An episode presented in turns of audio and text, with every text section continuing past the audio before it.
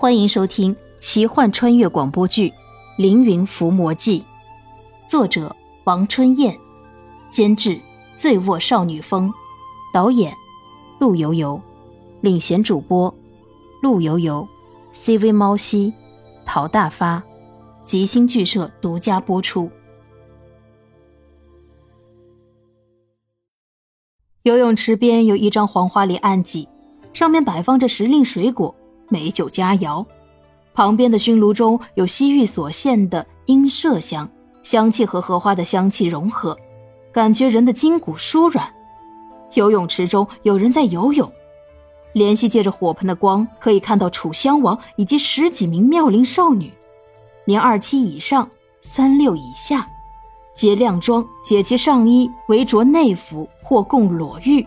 怜惜看得有一些面红耳赤，悄悄地咽了一下口水，然后偷眼看小翠，见小翠正看着自己，怜惜急忙啐了一口：“呸，真是腐败，应该让纪委的来找你喝茶。”一名少女从游泳池中爬出来，只穿着红色内衣，闪烁的火光中躯体柔软洁白，曲线分明。这个少女在池边披起一件白色薄纱，缓缓地走向几岸。火光中怜惜看到这个就是南宫瑶。南宫瑶在岸几顺手端起一只水晶酒杯，将酒杯送到嘴边，却并没有饮酒，而是端着酒杯慢慢地走着。南宫瑶一步一晃地走着，来到一处火盆，然后将杯中的酒倒进了火盆。随着一阵滋啦啦的响声，一瞬间蓝色的火苗瞬间照亮船头，杯中酒倒进火盆，这一刻是说不出的性感。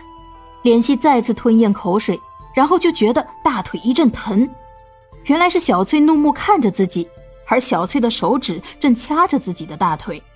游泳池中传来掌声，是楚襄王在鼓掌叫好。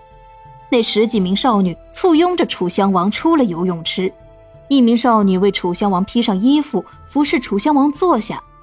楚襄王端起酒杯，小口饮酒，色眯眯的眼神，恍恍惚惚的软语，娇艳欲滴如花一样的美人。南宫瑶如一朵花一样来到楚襄王身边，柔软的躯体直接坐进了楚襄王的怀里。南宫瑶楚楚动人，在楚襄王的臂腕里端起酒杯，送进楚襄王的嘴里。楚襄王眼睛眯在一起，就着南宫瑶的酒杯喝酒，然后楚襄王搂紧南宫瑶就要亲她，南宫瑶的眼角突然有泪，用纤纤玉手抹了一下泪痕，然后用手指又抹了一下嘴唇，那一滴泪就在嘴唇。然后南宫幽轻轻地推开楚襄王，泪痕抹嘴唇，酒倒入火盆，这些动作太性感了，我去，怜惜都要流鼻血了啊！疼疼也不能出声。怜惜知道是小翠温柔的指甲再次掐着自己，远远地看着这些人可真是受不了，更何况是当事人。楚襄王热血沸腾：“哎呀，怎么了，美人？”南宫瑶轻轻地抚摸着楚襄王的胡须，嗲嗲的软语说：“大王，我不高兴，那个可恶的墨虎杀了我的父亲，他还老在我眼前晃悠，我怀疑他对我有想法，希望大王教训他。”楚襄王也是嗲嗲的笑：“哈哈，放心吧，美人，他不可能对你有想法。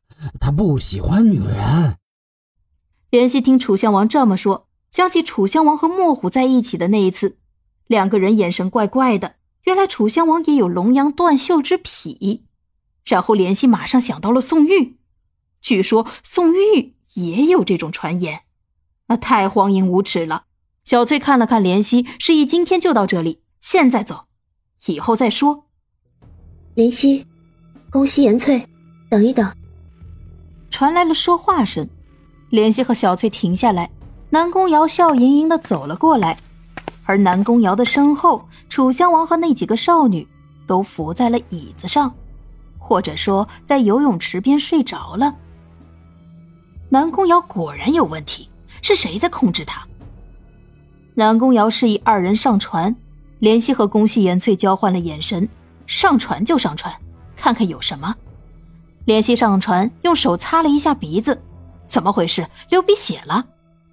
两个人上船，南宫瑶示意二人坐下。南宫瑶在睡着的楚襄王身边坐下，透明的白纱就这样随便地裹在胸前，里面红色的内衣好像是一团火，起伏燃烧。怜惜不敢看，小翠拉着怜惜在南宫瑶的对面坐下。怜惜盯着远处的荷花，问南宫瑶：“你是谁？”南宫瑶微笑，美丽的脸庞也许是喝了酒，又也许是篝火的原因，看起来绯红而朦胧。我是南宫瑶，怎么了，怜惜大哥？几天不见就不认得我了？怜惜示意小翠仔细看南宫瑶，看看能不能发现什么蛛丝马迹。小翠摇了摇头，我眼中看到的也是南宫瑶，看不到任何神灵控制他，但从南宫瑶的言行却一定有神识在控制他。南宫瑶先是微笑，然后落泪。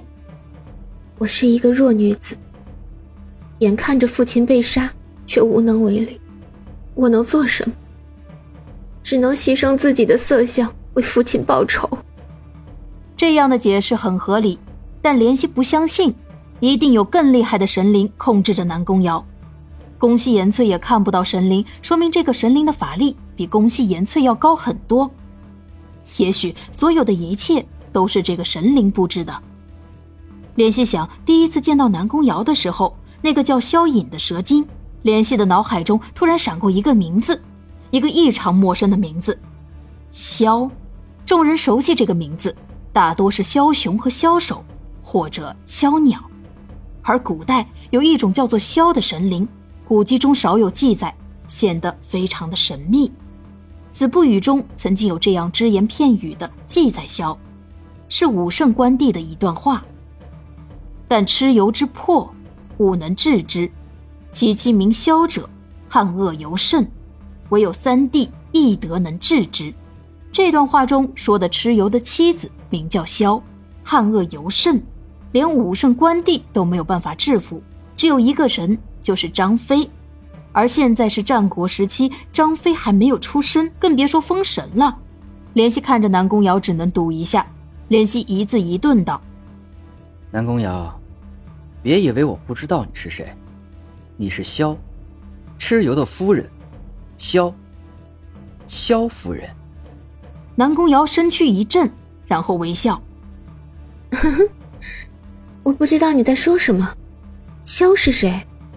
我就是南宫瑶。”怜惜看着南宫瑶，身子微微一震，知道自己猜中了。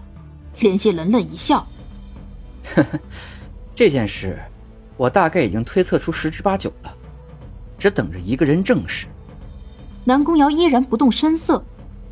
谁？屈原。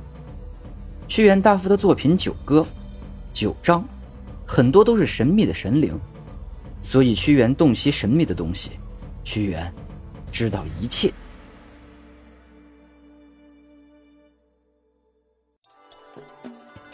本集播讲完毕。感谢您的收听，如果喜欢，就请点个订阅吧。